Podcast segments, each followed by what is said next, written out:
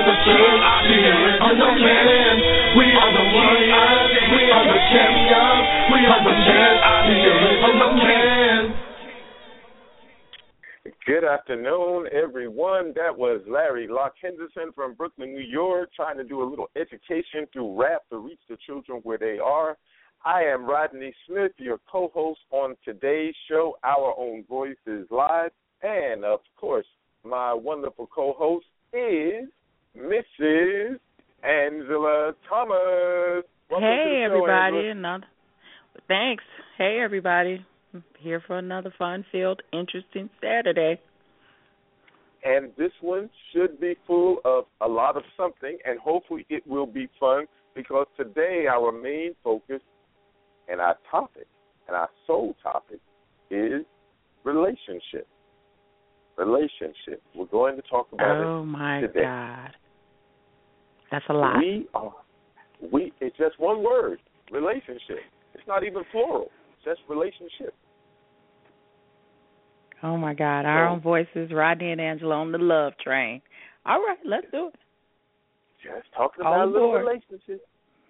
Uh, and a part of what prompted this, and we'll get into it a little bit later, is that uh, the Urban League Young Professionals had a relationship event uh, this Thursday with uh, men as the panelists with questions directed towards them from the ladies so that they could hear the man's perspective. Mm, mm, mm, mm. well, Hmm. so that that kind of frames it for you right there. A bunch of men answering questions given to them by women, nonstop, one after the other. So we're going to get into that uh, a little bit later.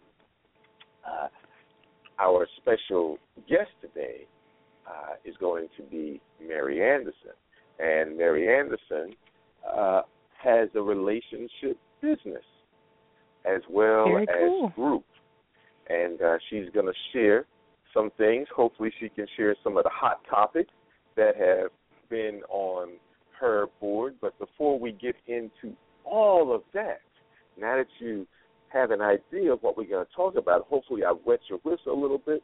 You know, you got a little time to get your root beer or the whatever it is that you're drinking, your water with you know lemon juice to detox, or if you're going to get a beverage of a slightly different type, you have a minute before we jump into it. Uh, a little bit about Our Own Voices Live. Our Own Voices Live is a radio show coming to you every Saturday at 12:30 p.m. on the West Coast, And that will be 3:30 out east, folks.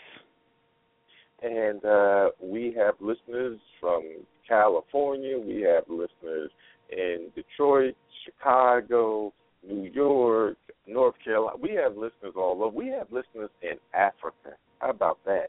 Brazil, Yeah. even. So, uh, big shout out to the folks down in uh, Brazil. And as I'm mentioning that, uh, thoughts and prayers go to the folks in Mexico uh, who are dealing with the, what was at one point the largest storm in recorded history. The most pow not large, excuse me, the most powerful storm in recorded history. Now you all know what Katrina was, right? Uh, you know what Frederick was, but this was more powerful than those, and that hit the uh, west coast of Mexico. So thoughts and prayers go out to them, and let's hope that the storm doesn't reform because the thought is that it may cross Texas and then reform in the uh, uh, Gulf, which, well, just would not be good. So thoughts and prayers to them. A little bit more about Our Own Voices Live. Our Own Voices Live was derived from Our Own Voices, the print and digital magazine, and the purpose of those were to educate ourselves on our own culture, educate others on their culture, and give us an opportunity to learn about other people's cultures. Uh, we do this through various means. We do it through radio shows like Our Own Voices Live. We also do it through the various events that we have in the community, whether it's the annual Reverend Dr. Martin Luther King Jr. candlelight vigil, uh, poetry events. Uh, we do uh, book drives and book fairs where we give away uh, books to young people and not so young people because the idea is to get people to read. And of course, if we want our children to read, uh, we need to read. Uh, we also uh, participate with other community organizations and other endeavors, as in a speaker series that started by Franklin G for Black Week, which is in Black History Month. Just try to do things to stay involved with the community and establish coalitions to work with because we can do more if we do it together. How about that? a little bit more about uh, Our Own Voices Live. There's a radio show featuring people and stories from our community in Las Vegas, the surrounding area, and someplace near you. America is the greatest country on earth due to its culture diversity and not in spite of it. Our mission is to help bridge the culture and ethnic divide in America by working together to build the greatest bridge in history to unite us. Uh, one of the most successful and longest standing activities that we do in the Our Own Voices uh, arena and the Speak Up Network, which is comprised of uh, Real ill with Brother Levon out in the Bmore area. Sister Angela Thomas with Beatle on the Record right here in Las Vegas on Thursday. And of course, uh, Brother Thomas Berry with Rant Radio, who's currently on hiatus, getting his school on. Hopefully, he'll be back soon. So we use those, we use this medium as a way to share, uh, to inform, to educate, and also to be educated and informed ourselves. Uh, it is in a never-ending effort to learn, and we should always be open to learn, whether it's learning about things, learning about others, and especially when it comes to learning about ourselves. And there is no better way to learn about yourself and others than a relationship forum that we had Thursday night. Ooh, we. It was something to behold. But I give it to my sisters. They came in looking fine. Not that I was looking for that, but I couldn't help myself because they kept parading themselves in front of me as they were sitting down. Of course, I was standing right at the door, so they had no choice. So it wasn't on them. It was just my positioning of me to take it all in. And it, it was, uh, you know, one thing I can say, my sisters are beautiful, and they were representing Thursday night. Uh, some other things in the news before we jump into the show is many of you may know that the Democrats had two presidential contenders to drop out uh, Lincoln Chafee, as well as uh, Senator from Virginia, whose name just ran out of my head. Uh, but uh, oh, uh, Webb, uh, who they just Governor Webb, they both dropped out this week with Link, uh, with Webb suspending his campaign. And what was interesting about his suspension of his campaign is he sort of left the door open that he may come back, but not as a Democrat, because as many, as, you, as many of you know, he was previously a Republican. And he said he didn't feel comfortable as a Republican, but now he didn't feel comfortable as a Democrat, but he didn't want to go back to being a Republican. So what is left? So that's, uh, you know, it's interesting that he phrased it that way. Also, Vice President Joe Biden announced that he would that the door that the window had closed. Now, many took that to mean he was not running for president uh, this year, which is uh, a disappointment to many and a relief to others. And you can imagine who's relieved. And I think that would be uh, Secretary Hillary Rodham Clinton. I think she still uses Rodham. I don't know if she still uses that or not. I know there was a, a phase that she was using her middle her her last name as her middle name. I'm not sure whether she's still doing that now. So that's some stuff that's happened on in the political arena. Of course, the Benghazi hearings are going on right now, or went on. I did not watch. We also look like we're going to have a new Speaker of the House in one each. Paul Ryan, uh, currently serving as the chair of the Ways and Means uh, Committee, uh, Republican, which writes tax law and takes care of a lot of the spending of our country.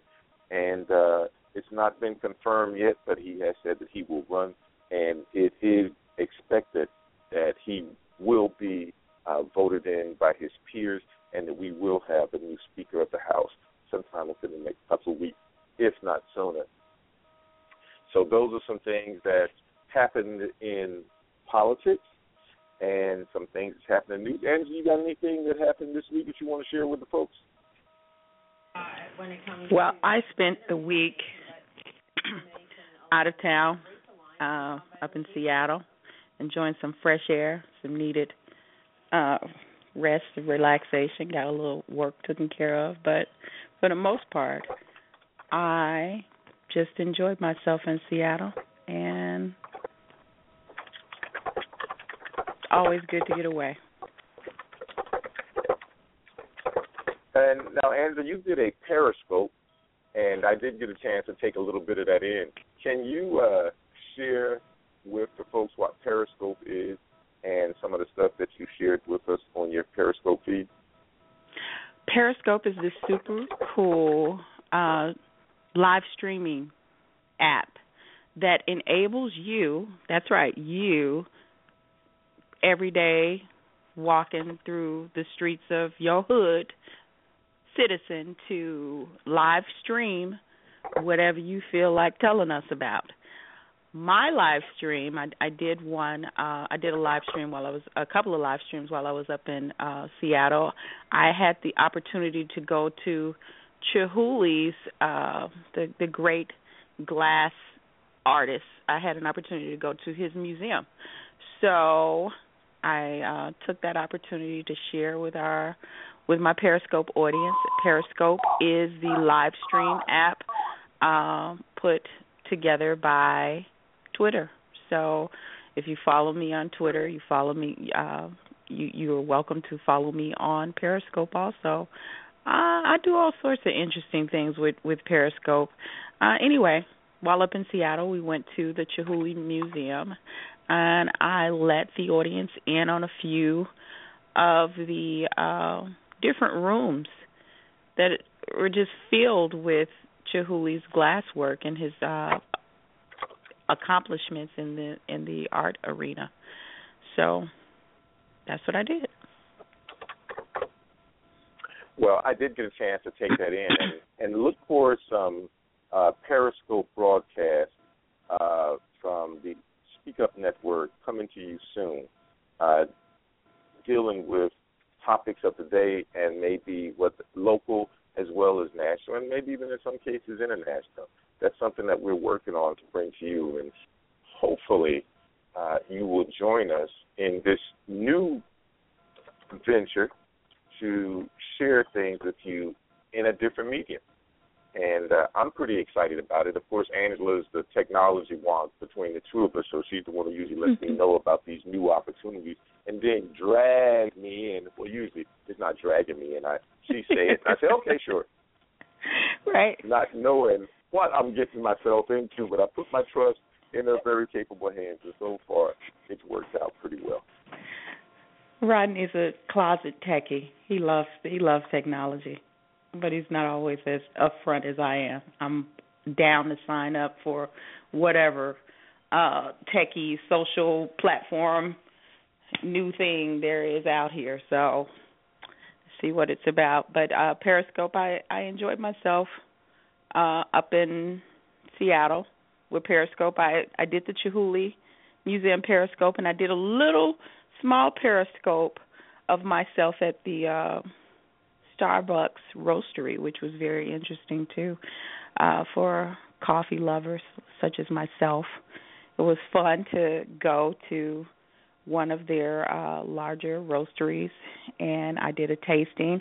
I had a wonderful uh tutorial done by one of the uh great baristas there. His name was Sean. He was super cute and he was super nice and uh I had two different coffees. Well, three different coffees. I had two from Ethiopia and one from Brazil. And they were varying degrees, you know, light, a more light roast and then a mid roast and then a deep dark with black currant undernote roast. It was all delicious. Anyway, it's on Periscope for you to enjoy. And see, all of that dark and this and that that she was just talking about is all foreign to me, but I'm sure it must be good. Uh, it was delicious, and now that I'm back in Vegas, Seattle is so entrenched and uh dead on with their Starbucks uh affiliation. I thought we had a lot of Starbucks here, but there are a lot of Starbucks in Seattle and it's so I I I was joking with my husband so much so that you feel like you're uh ingesting the caffeine from coffee as you walk through the the city. There's the sea air, and then there's that Starbucks coffee air, and, and you just, it's just all over that city, and you can't help but uh get involved. Hmm. Well, I have not been to ooh, Seattle in at least a decade. Really? So I don't know how much it has changed, but because I'm not a coffee drinker, uh, I love the smell of it. Though. Or well, Do not you? all of it, but I, lo- I love the smell of most of it. I'll put it like that. And uh walking through and and getting that one of the, my favorite things about going to a grocery store oftentimes is the smell of coffee. But I'm just just happen not to be one who partakes in it. But I tell you what, I know for those of you who are out there lifting weights, uh, you get you a shot of coffee before you go, and you'll be able to throw up a little extra steel. At least that's what they Really? I had Yeah, no idea. It was super fun though, uh being in Seattle. You would see a I, I imagine you would see a lot of changes in Seattle. This is my first trip up there. Won't be my last. Uh everyone was super friendly. I was very impressed with their techie corridor. Every company that uh you and I patronize and probably a few we don't patronize yet. They're up there and they're up there in abundance and it was just nice to see the city filled with um young folks invigorated and excited and participating in this new uh new this new era. I mean, we're fully out of the industrial age for sure. If you don't believe me, go up to Seattle. You'll you'll know exactly what I'm intimating here. Mm. Well, as the ages change, some things tend to stay the same. Right? And for the last about 20 to 30 years, relationships, especially in the African American community, but I believe relationships are just changing all over. Various definitions of relationships, um, the way we perceive it, the way we participate in them or not, the numbers who are married versus the numbers who are single, the acceptance of divorce as a norm. Uh, so many things have changed. Well, Right. we had a relationship forum, as I mentioned, right here in Las Vegas uh, this week with the Urban League's young professionals, and it had a panel of men and an audience, mostly of women, but there were some men there too. Lucky fellas. And uh, there, and, and let me tell you, the panelists for you ladies, the brothers came out dressed. I mean, from suits to sport coats, uh, they were representing them their their peers uh, quite well. And I, I Fresh, ready to impress, up. huh? Oh yes, the brothers came out looking. I'll admit they came out looking good. They they claimed up well for the for the ladies, and they were they were ready to talk about uh, relationships. Uh, the interesting thing about this forum was that it was questions generated by the ladies. So you had a panel of men, and then you had an audience, mostly of women, being asked by the moderator as presented by the ladies. And the men's responses, sometimes muted, sometimes uh, quite, some might say exasperated, uh, but the men did talk, and there was ebbs, and you know it, it ebbed and flowed. There were ups and downs. Uh, trying to adjust to the audience, the audience trying to adjust to them. Uh, one of the things that came out of it for me is how little men and women still know about one another. Uh, one of the other things that stood out for me was how difficult it was for men and women to communicate.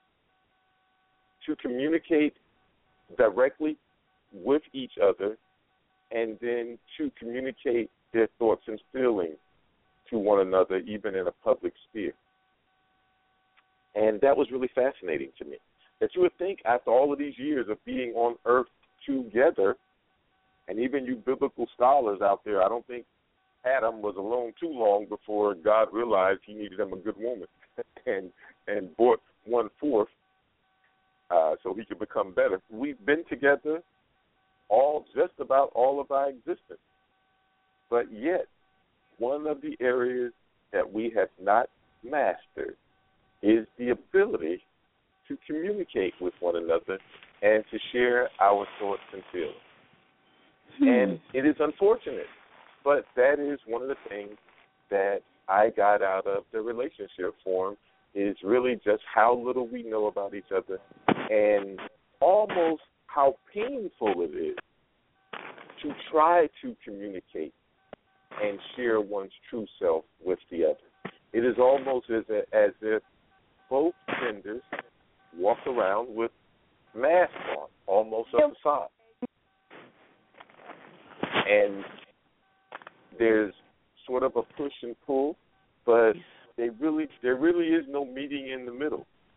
Uh, the one of the things uh, the women often say is that men don't express themselves or men do not emote, do not show their emotions enough. And men often say the reason why they don't is because they would prefer to keep peace in the house slash relationship. Now, what is fascinating for me is that men see silence as peace.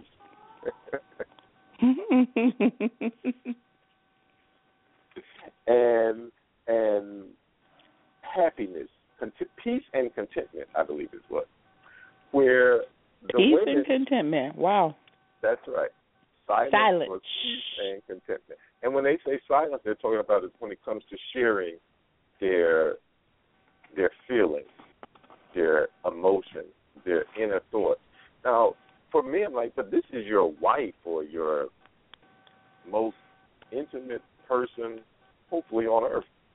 But yet, you see silence as a way to maintain your relationship.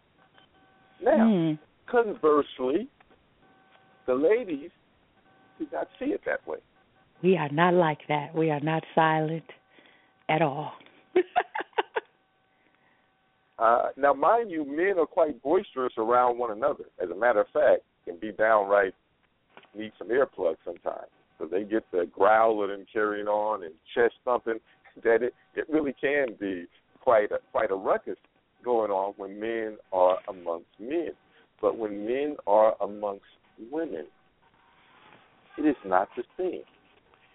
And hopefully, when our expert Mrs. Mary Anderson comes on, she can give us some insight.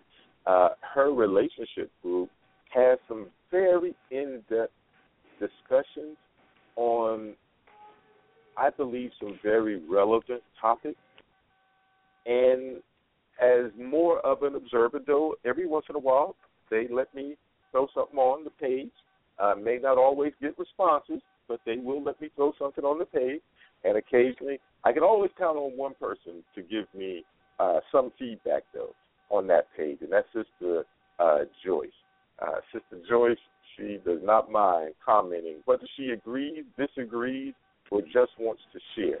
And for me, I appreciate that because then I'm more willing to open up. But see, my experience is not like Sister Joyce. She is the outlier. She is far from the norm.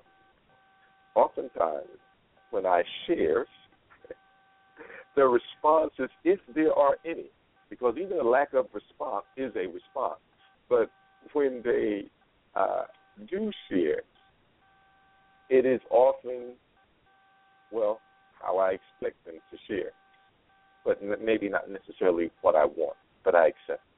And I believe in general, men are more accepting of whatever the ladies say, uh, almost to the point of the ladies like, well, don't you want to add something? Uh, well, what do you, what do you think about this or that? Whereas the man, oh, that's good. Yes. Mhm. All right, baby. and I'm thinking that the ladies are wanting a little bit more than that. What do you have to say, Angela? Well, I wasn't at the relationship forum, but you know, I've been in a relationship for a really long time. It takes two. And yes, I'm the chatterbox of of of my pairing, but I also understand that it's time it's you know in an exchange you have to leave room for an exchange. So got to shut it down sometime and try and really see it from his perspective and respect that that's his perspective and God made two of us for a reason. You got to have uh both of these point of views to come together in order to accomplish uh, the goal. A lot of times, most times. Now, is that something uh, that is easier said than done? And is that something that is sort of innately known, or does it take time to develop that type of awareness? Uh, it took years for us to develop um, a communication style, and it took years to tweak that that we developed, and it take it took years to throw out what was not serving us and rebuilding. Uh, so, yes, it's absolutely easier said than done, and you better believe there's been plenty of fireworks.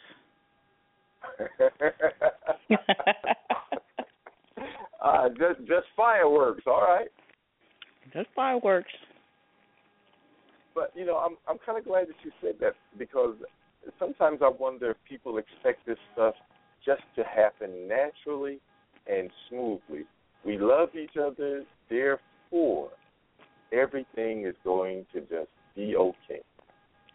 Uh, that's nice, and, and and and you know, be sure to write that out and put it on your mirror, like Mary, my my girl Mary Jane, and on on uh, BET. Write it out, put it on put it on a post it. But this is work. Relationship. A relationship is work, and if you're not willing to put in the work, do not enter that room because if you think you're gonna come up in here and not work, baby, mm, I got some news for you. You are going to be sorely disappointed and sent off in the wrong direction. Now, when you speak of work, on a scale of all of the various jobs that you have had in your life, where would you rate the work that goes into a relationship and developing a lot of those things that you mentioned earlier? Hmm, where would I rate it compared to my day job? Uh, uh yes. Can't put it in that arena with that. It, it's it. My marriage and the relationship uh, is unlike any other thing I've experienced in my life. I, I really have nothing that can sufficiently compare what um what the experience of being married to uh Michael has been like. And that's good and bad. but it is what it is. It stands alone on its own and it is a lot of work. And I guess if I had to rate it, it would be on a day to day uh rating scale, sometime hour to hour. And that's not saying that it's a lot uh, it's it's choppy water and it's a lot of trouble but you know we are individuals. And i think part of the myth of marriage is that you're two becoming one. That's sort of true but sort of unrealistic. You're two people coming together and you have to maintain the balance of your individuality and and and uh, where you come together in partnership Oh, okay. Now, Angela, you just you just struck on one. I gotta get this one out. Gotta get this one out. All right. I, I heard at the relationship forum and in just general conversations and on some of the various relationship groups that I belong to that marriage is a partnership and it's fifty fifty. you you being a person in a long standing committed relationship and mm-hmm. one that is supposedly at the top of the relationship chain called marriage. What the, what's your comment and what's your thoughts of that phrase, marriage is 50-50? Um, those believing that marriage is 50-50 uh, you're gonna be waiting on that bus a long time. I, I would venture to say that that bus ain't never coming because it's just not fifty fifty. It's it's impossible for it to be fifty fifty and fifty fifty all the time. Are you serious? No. You're gonna have to accept some eighty twenty. Um, you being the twenty and, and, and your mate being the eighty, you're gonna have to accept some thirty seventy, you're gonna have to accept some some fifty fifty but you go you know those are far and few in between. And you know i would say it's situational too. I it's just not fifty fifty all the time. And it's it's an unrealistic expectation to me to to want it to be fifty fifty all the time. I want to be in partnership with someone who loves respects me and is uh my biggest supporter and champion and i am I'm I'm fortunate. I am in that partnership. And in that partnership, I I can trust that on my 20 day I'm celebrating him in his 80. And mm. it's all good. In my eight on, on my 90 or my my 99.5, he is the one celebrating me and is more than likely the one that put everything in place for me to have that 99.5 day. Oh, wow. And we celebrate That's... those victories together. Uh, now, okay, that was uh, some powerful stuff. And on that note, we're going to take a brief station ID. You're listening to Our Own Voices Live. Our Own Voices Live comes here every Saturday at 12:30 p.m. on the West Coast. And that's 3:30 out east and today's topic is simply relationship. And we do have a, a guest who will be joining us shortly. Angela and I kind of wanted to set it up. Uh, sort of the impetus for this particular show was the relationship event that was held by the Las Vegas Urban League Young Professionals, and where they had a panel of men uh, to answer questions given to them by the women and we had a the, house. This was at the Sayers Club at SLS, and I had never been to SLS since it had been sold. Uh, formerly the Sahara Hotel and Casino.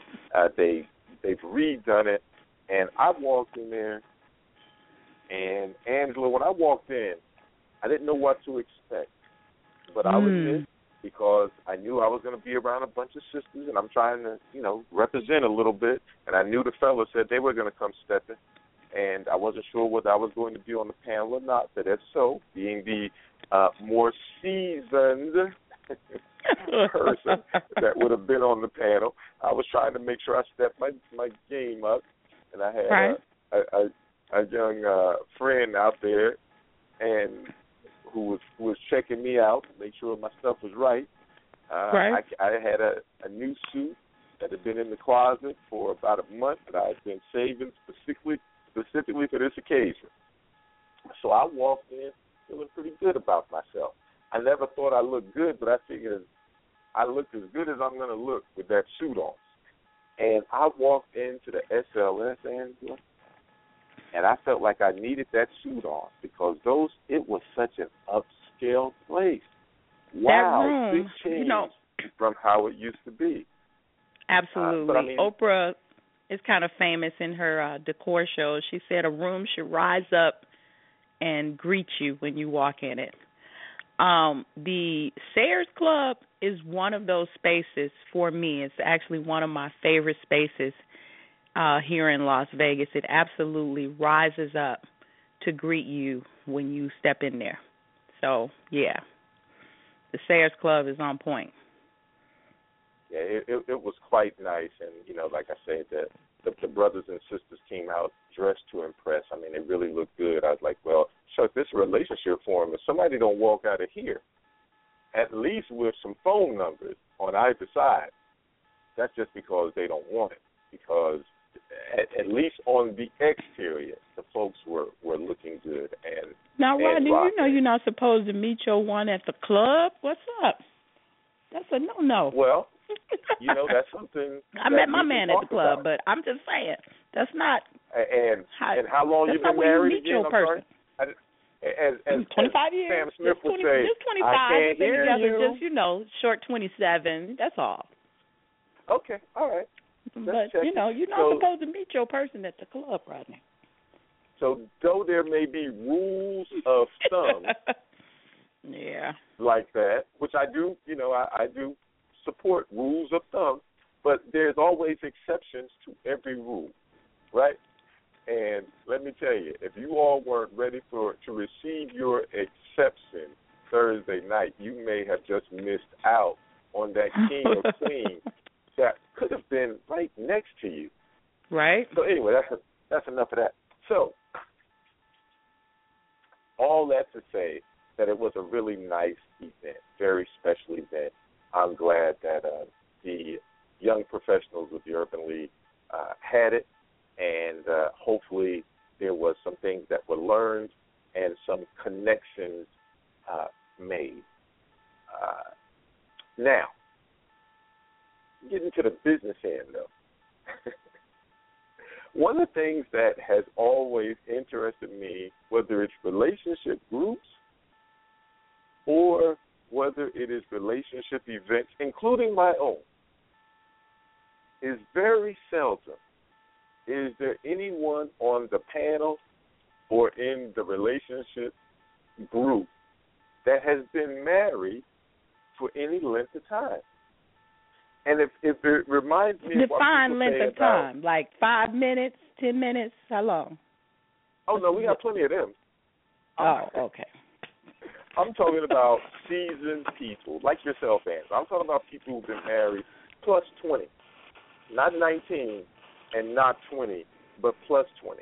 Now the reason why I say that is we know that they're out there, but one we don't get to see them, and because Right. what we know often is what we see, it's important to see those people. Is So, that a twenty Ann, with like ten husbands? Is that how how you want No, your no, 20? no. I'm talking 20 with one husband With the or same wife, person? whatever the case may be, the same person, and Same person. preferably Okay. the the it doesn't have to be, but preferably the first and only uh, spouse. Hmm. Very seldom. You're really making this complicated. Well, I, I mean, is it because I can tell you there's a church that I attend on occasion when I can make it there. Thank you very much. Hopefully, my Amen. grandmother does know that I try to make it to church. But there's a church that I attend on occasion, and the majority of the couples there, about 250 people, and most of them are married. Nice. And most of them are married plus 20 years. These are, and yes, just in case y'all want to know, these are black people I'm talking about. They're married plus 20 years. And they are happily married. Now, of course, they've all had their moments. And I, I often wonder, I say, what is it that you all know and do that the rest of us seem to be lacking in? And why aren't you all on some of these panels sharing your relationship advice and your stories? hmm. I would love And to so- hear that. What my big push is for the next relationship group is can we get can we get some young people intermixed with some seasoned married people. And when I say married, I don't mean somebody that's been shacking. At least that's what they used to call it. I'm not sure if that's still politically correct to use now. But I'm not talking about people who've been shacking. I'm Been talking shacking about up. people who jumped the broom. Uh, what, what was it? Uh, uh, is it is it Ann Nesby that uh, and and Al Green put it on paper? Uh, Yes. uh, Beyonce said put a put a Put ring a on ring it. on it. If I, you know, I, I was about to see if I could sing that song like Al Green, but you all know that I can't sing. But in my head, I sound just like him, and I want to do it. But uh, the way that brother broke it down was talking about, you know, if you put it on put it on paper, it's like who are you willing to put it on paper for? Now, I would. That's what I would like to see. I would like to get some advice from. You know, they say if you want to be a millionaire, you want to be rich, rich, you want to run a business. Talk to somebody who's rich, who has a business, and who's a millionaire.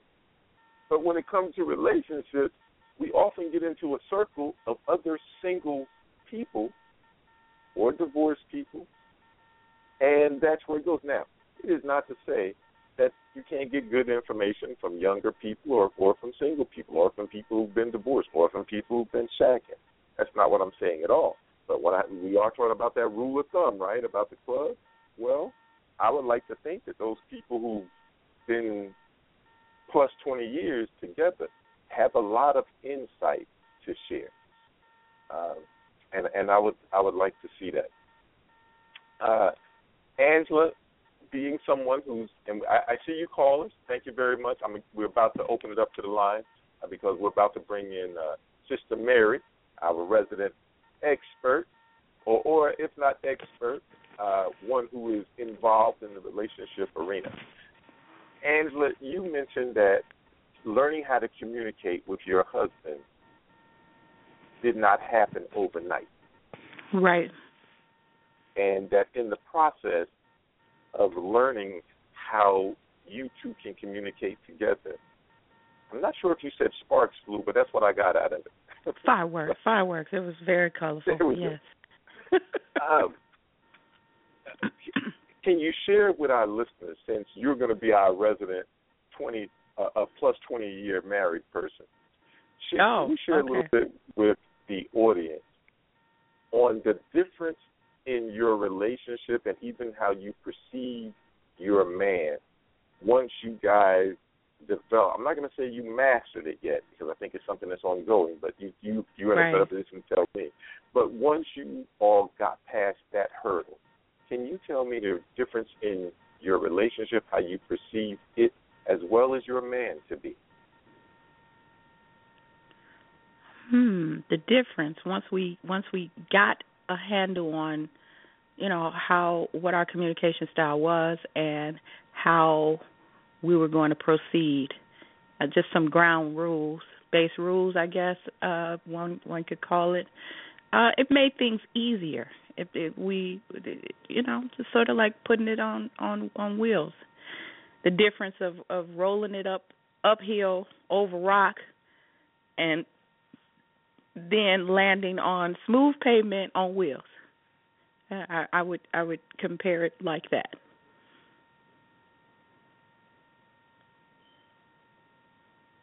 So, um, for us, that, yeah, that would be an accurate uh,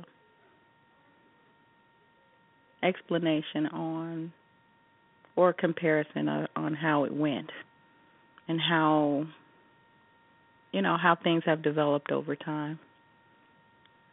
Once we got it on track, it stayed on track, and tweaking here and there all the time, but for the most part, we finish each other's sentences.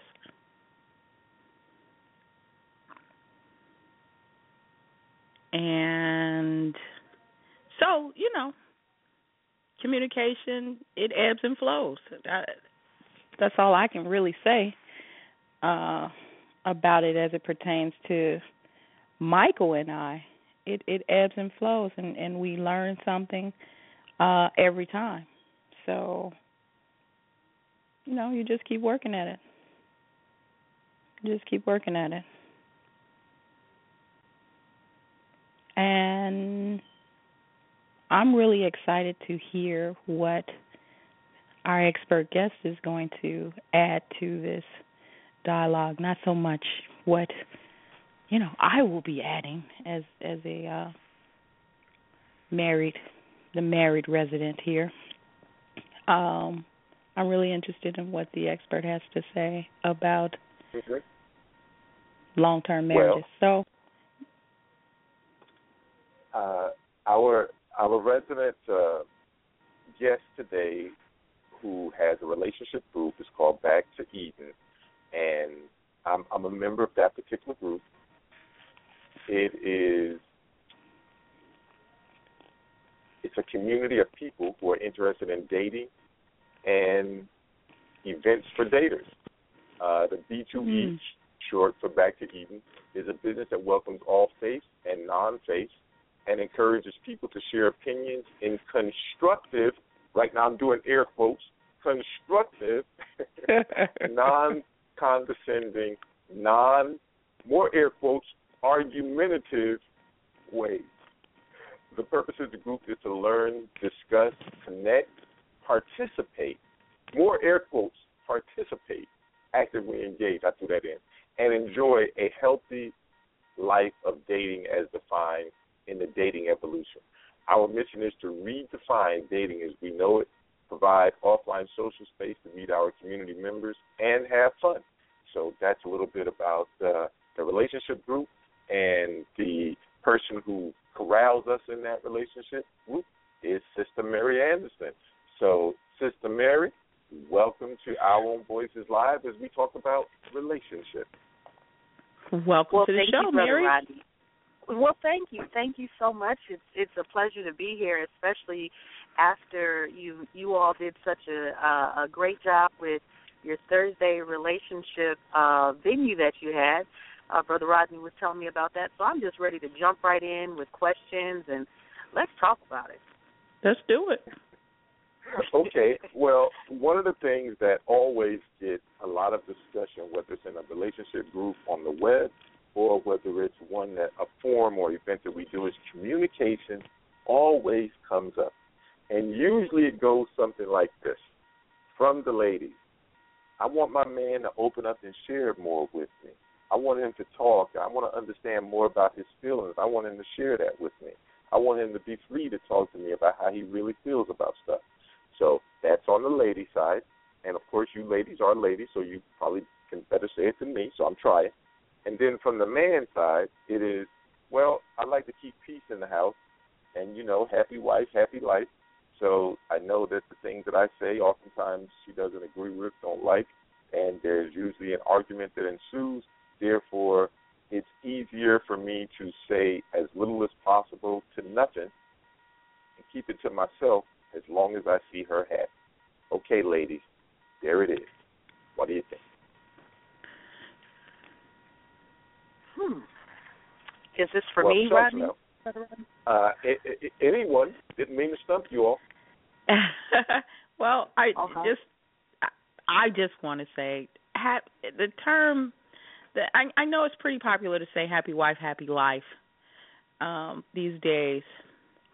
But you know, when you're in a partnership, when we're happy as individuals, it, it usually equates to a happy, peaceful household. So I, you know, I'm not really a subscriber of happy wife, happy life. I, of course, I love getting my way like any person would, but I, you know, I understand that it is too in this relationship, and I have to look out for his best interest also.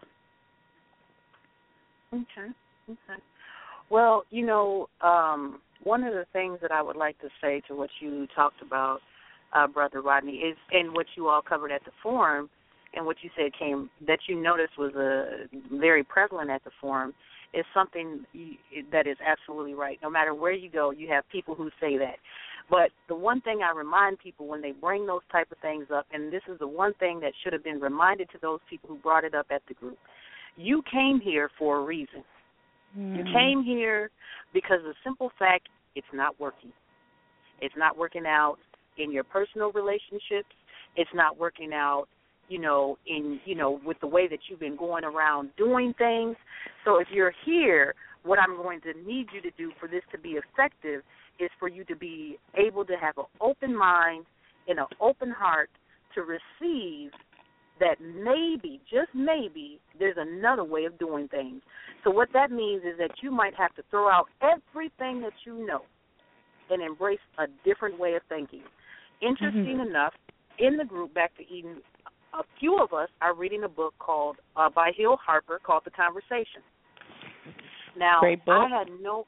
It is. It is. And you know, I didn't get any background on Hill Harper or this specific book before I started to read it. But the one thing that I learned very quickly when I started to reading it was that it cons- it, it, it coincided with exactly a lot of the things that I have been telling people in Back to Eden because I'm a dating coach. So I coach people on how to date. I don't I stay in my lane. I don't go into the marriage portion even though I have some people that I have talked to about how to date within their marriage. But as far as mm-hmm. their relationship goes, that's something totally different. But I believe that when once you get married, you should still continue dating. Now, he talks about that. He said, you know, if you are going to make things work, you can't continue to keep thinking that you're going to be able to go by the things that have always that you have always gone by. So throw out your way of thinking and start embracing things. Okay, a happy wife, a happy life, that doesn't work. We know that's one sided. You know, for the men, if you shut down, that doesn't work. So he, we're here to talk about solutions. And see, there has to be an expectation that's set when you have a forum and say, we are here not just to talk about this, but we are here with the expectation that each of us are going to walk away with some certain things and allow people in that audience to pick out and say, this is my expectation. This is what I want to get out of it. And then also as a collective, as a group, say, these are the action items. These are the things that we're going to walk away with and we're going to work on when we come away from this forum. And that's what needs to needs to happen. If people are not willing to do that, Brother Rodney, I'll tell you this. They will end up disappointed every single time. That's all I have to say about that. Okay. So basically, what I got, a lot of what I got out of that is, hey, you're single, you don't want to be single, and you come here for relationship advice, information, education, which might mean that you may have to move out of your own way. Yes. Yes. And, you know, that's something else that Hill Harper talks about, and it's something that Back to Eden talks about when we talk about our dating evolution, is the number one thing that you have to do is you have to look at yourself. And if you're not willing to look in the mirror at yourself and say, you know what, something's not right. Something's going in on here. Maybe I'm not making the right choices. You know, maybe I don't know how to pick the right type of mate. Maybe there's some things that I need to work on on myself because I'm not being the type of person that is capable of keeping a you know a mate. You know, there all these things have to go on in your head, and you have to be open. And if you're not open, then you're going to constantly, constantly get the same results. And that's what happens to so many of us, which is so unfortunate. Oh wow! Uh, for those of you listeners out there, I can see you. Uh, thank goodness for technology. I'm learning from Angela. I can see you all out there. Thank you so much for joining us. Today's topic is relationship and our guest is Sister Mary Anderson. As I'd like to say, from the Great White North, up there in the uh, Twin Cities, I believe, area, uh, with Back to Eden. I keep saying I'm going to go up there and visit because I really have uh, developed some some internet uh, relationships, Facebook relationships with people up there like uh, Sister Mary Anderson. But trying to find that window, you know, that two days of the year when there's no snow on the ground and the wind is not howling and blowing you, trying to find that space has been kind of difficult for me. But now here's a question I do have about that, Sister Mary. Is I do listen to the post there. Now one of the and Angela, you you can help me out on this since you're from Chi Town, the Windy City, Chicago. One of the funnier memes that is posted is and I believe Brother Barry also posts one similar to this too. is like, hey, it's about to get cold, which of course in the Great White Tundra is always cold. It's about to get cold up here, and you know, other than the fireplace, you're gonna need somebody to snuggle up against, you know, to to warm up with. So I would think that there in in your area, relationships, marriages, uh, dating, okay, shacking, I think that that's like prevailing up there.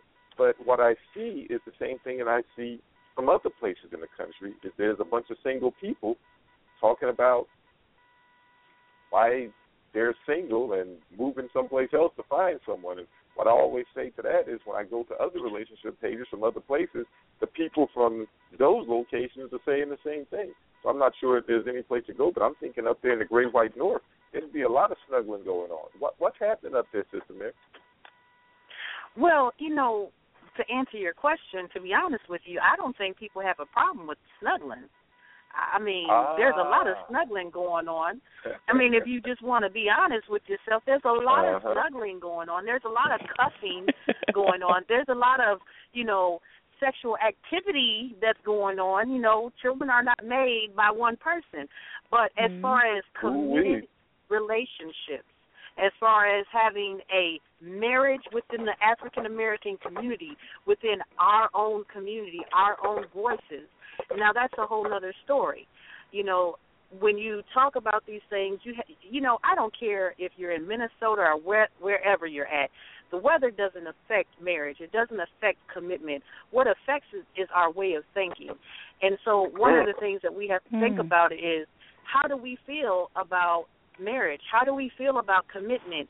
And where are people at?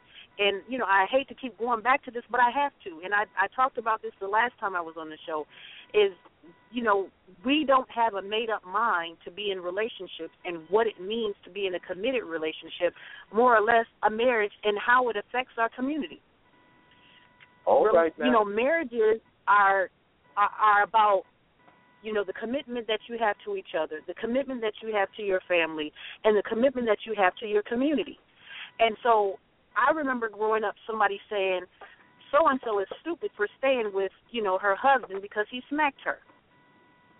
But then as I got older and as I began to understand things, when I realized that they had worked things out, I realized that woman and that man had saw that we number one need to get help because this is not right.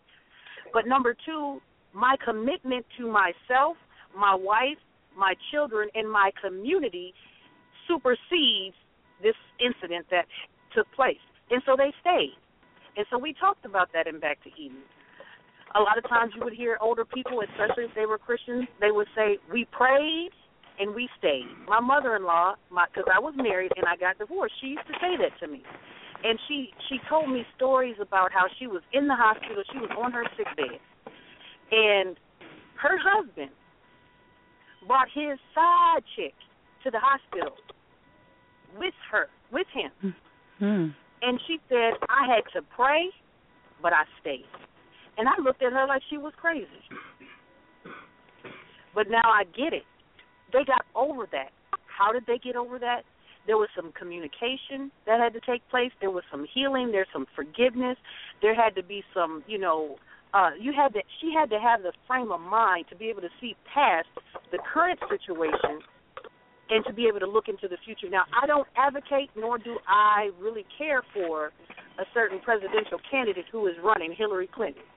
However, I Uh-oh. will say she looked past what her husband did. The She transgression. looked past. Yes, she did. She looked past the transgression. She looked past the scrutiny of the uh, uh, of, of you know people in the community. And do you think for one moment she wasn't thinking about her future and her being able to run for president for the United States of America today and how it would affect her chances of being in that office? See, we don't think about those things. How will the decisions that I make now affect my life, my children's life, and my community's life later on? That's what she did. And for that one reason, I respect Hillary Rodham uh, Clinton for that. Now, I can't speak about anything else, but I can definitely speak on that situation. I'm not saying that it's right, but I know it's right for her.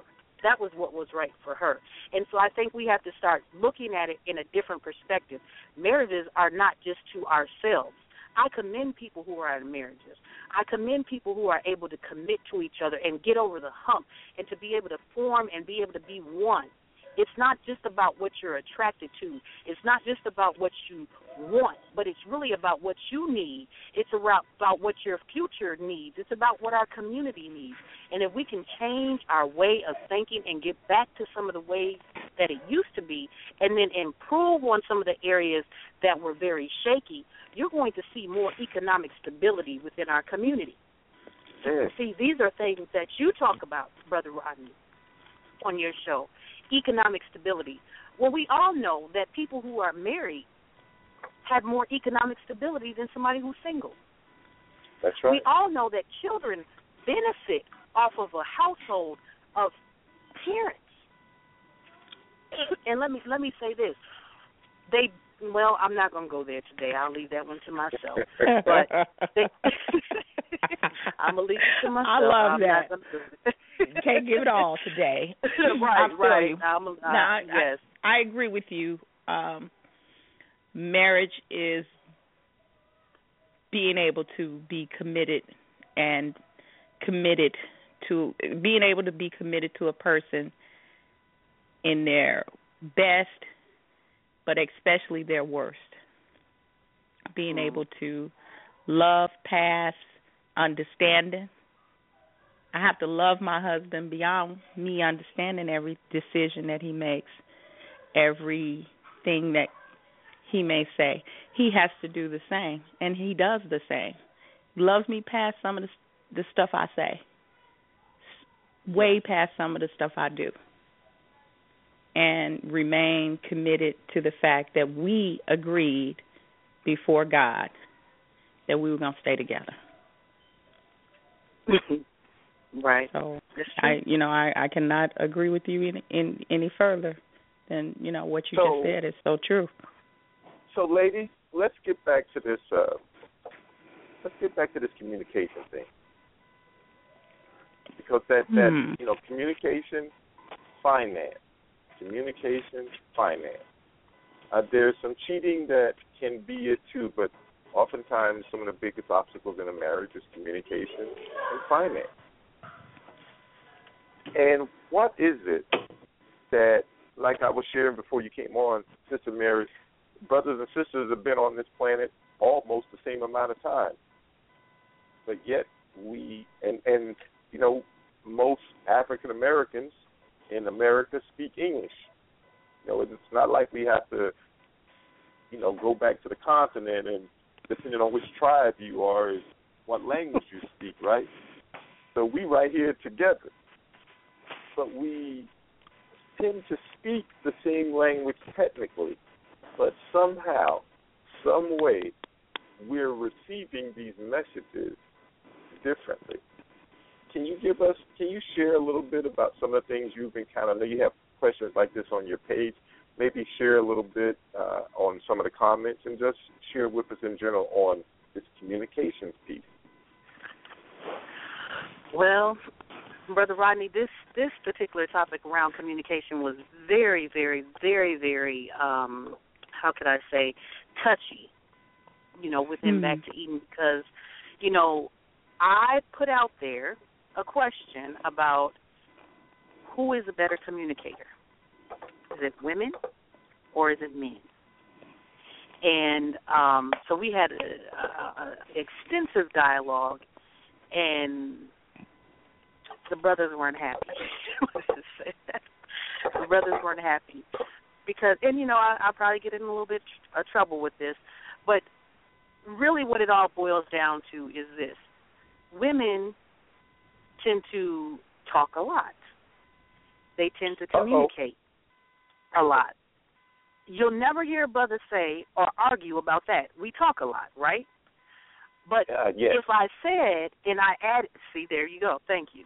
But if I added on there and said because we do talk a lot, and because we do ask so many questions, we tend to be Oh, better communicators. Whew, that's I'm where sorry. men. That- that question stuff, I, I I I couldn't hold it in anymore because, ooh, them questions, like one right after the other, and then you answer one that seems to provoke another, and then there's another, and another, and another. And uh, okay, uh, I I needed a moment to vent. Is is Woosah. is ready to share Woosah. today. Somebody ready to communicate today, Mary. Hey, I think he's ready. Think he ready? Oh, he, he's ready. I think he might be a little bit too ready. Happy to be of service, brother Rodney. I know you're the person, so you know, be happy to bring that out of you, Oh, help you No, out. She just hit the she just hit the mark right there when she said all of them questions. Ah, okay, all And right, see, I'm- I got it together. You hit it right on the head. You hit it right on the head, Brother Rodney. You just answered your own question. Because, see, there you go. Women will ask all these questions. Women will, you know, go into detail. They will talk, talk, talk, oh talk, my talk, goodness, talk, talk, that detail. Ooh. detail. Do you have to? But see- do you have to get to every minute, and do you have to break every individual word down into sub paragraphs, not sentences? Definitely. Paragraphs. Yes, you- Definitely. c- be- Because we're going to hit on the brothers in a few minutes anyway. I'm sorry. Go ahead. the the the truth is in the detail, Rodney. I'm just saying. I'm just saying. Go ahead. Go ahead. I'm trying to hold back. Okay. So we're going to get on the brothers. Now, the fact that women do communicate, They will ask all these questions. All these things that we listed. That means that they're pretty good at communicating, right? It means they're pretty Right. good at talking But- and asking questions. Okay, okay, they're good at talking and asking questions. But are the brothers good at talking and asking questions? Now, before you answer that, because that was a rhetorical question towards you, Brother Rodney, Okay. Okay. you mentioned earlier that at the forum or wherever that what you hear is brothers they made it very clear. They tend to shut down not say anything because the simple fact they feel like they're not being heard or whatever the case may be. And to me i think just personally and this is the part i'm going to get in trouble that's why i feel like women are better communicators. However, I believe that both parties have a lot of room to improve, and here's what where I'm coming from. Communication is not all always just about talking. Oh, communication is about listening, and mm-hmm. also learning the language of the person in which you're in the relationship with.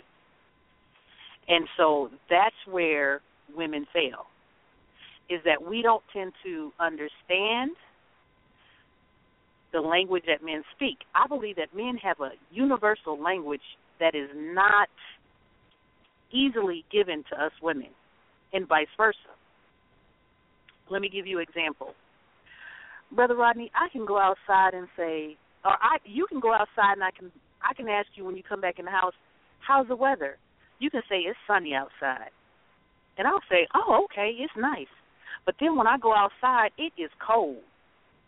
And then I come back inside and I said, I thought you said it was uh nice outside. You said no. I told you it was sunny. Mhm.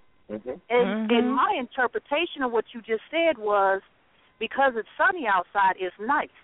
But that's what we do in relationships. We have Mhm. all these assumptions because we don't ask questions, we don't clarify, we shut down and all these other things. And we can't do that. We we can't Well- do that. If you're go ahead.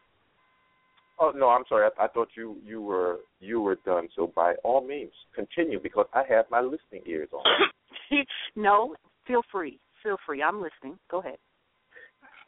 No, it, it, it's I'm I'm so glad you pointed that out because there's sometimes people because of your experiences and because of your gender experiences, the way that you communicate as an individual and as a gender is going to be different.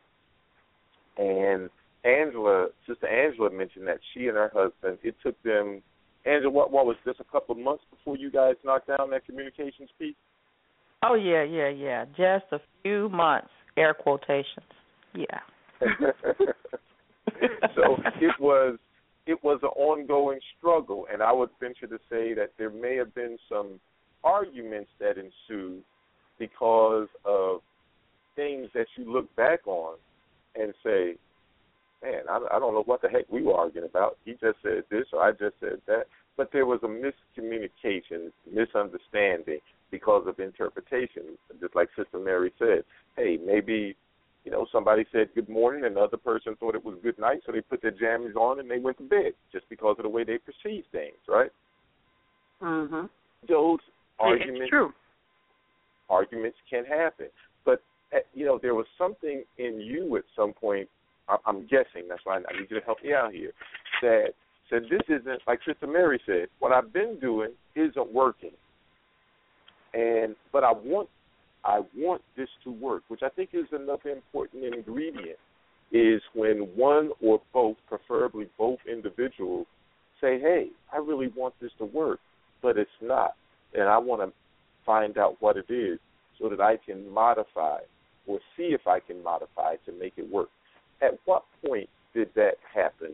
Was it one thing or was it just a culmination of things that got you and your husband to where you are now? That question is to me. Yeah. I, I would say a culmination of things, and, and it all boils down to you. You know, even a broke broke broke clock is right twice a day. So, you know, coming to that, having that come to Jesus moment, and having the having an understanding that there's more than one way to do something. Your way is not the only way. So stop acting like you got the patent on, you know, whatever it is that uh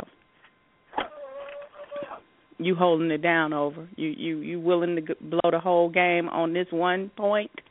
Then you know when you start looking at it like that, you start to see how small this is. You you being real small right now. So you know, take a break.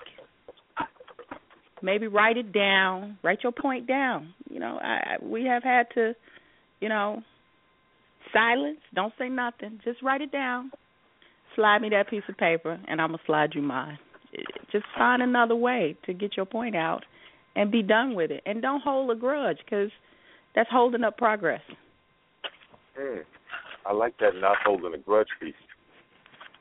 All right, Sister Mary, and what when you talk to some of these folks and you see some of the comments on the page, do they fall in line with what Sister Angela just said when it comes to communication? No, not at all. They don't. oh know, my they, God, I'm that far. No. No, no, no. Okay, when he's saying fall in line, do they um do they listen and or do they agree with what she's saying? I would say no, they don't agree with what she's saying, but that doesn't mean that she's not right. What she's saying is absolutely right. But see, you're talking about people who are in our group, they're single. You know, these are people who are single and you know they haven't necessarily some of them are single because they're making a choice to be single some of them are single because they don't have any other choice because to be honest they can't keep a relationship. Some people yeah. are single because they want to play the field. So different people are in there for different reasons. Some people are in there because they really want to learn. But this is what i will say and you know i think what sister i'm sorry angela is that your name? Yes. I think what you said is absolutely correct you know that you have to get to the point where you realize you know what it's not working we have to make some changes. But i right. will say this and brother brother rodney you you you know this firsthand. I have been fought tooth and nail within the group about my perspective of change. People feel like when i get into a relationship or when i'm dating somebody i don't have to change. They need to accept me for who i am for how i am and if they don't like it they need to keep moving Shots fired. Have, All right. Yes. Honey, you know what? Look, this, this mm. this is what I'd like to encourage them if they're listening. You know, maybe next time you could pass this along. There is nothing in life that don't change. Mm. Everything changes. We change seasons every 3 months. Our body is totally ra- rema- made anew inside and out in a year. So if God, in all His infinite wisdom, made sure that change was a part of the process of living. Why do you think it does not apply to your your your living? A relationship is a living, breathing organism. It has to change, and part of that change is you as the individual changing, seeing things different, hearing things different. Being willing to be different is a part of life. You have to. Mm-hmm. You're right, and and here here here's the funny part. People don't want to change, but you want somebody to accept you in all your oh, oh. Now, wouldn't that Oh, have required a brother to be changing something Mm. about You, him? you want you want this man to accept you with Hallelujah. all your baggage, all your children, your you know your inconsistency, your lack of being able to finance your money, your Mm. lack of understanding how to put priorities in order. You want this woman to accept you with your, you know, unemployed self or with your, you know, not being able to uh be see, I'm gonna touch on some nerves here. The head of the household, hmm. You want her to accept your felonies, you want her to accept your past relationships with the opposite, you know, culture, with the same sex and all this other stuff, but nobody should make you change. Something's wrong Wow. with that.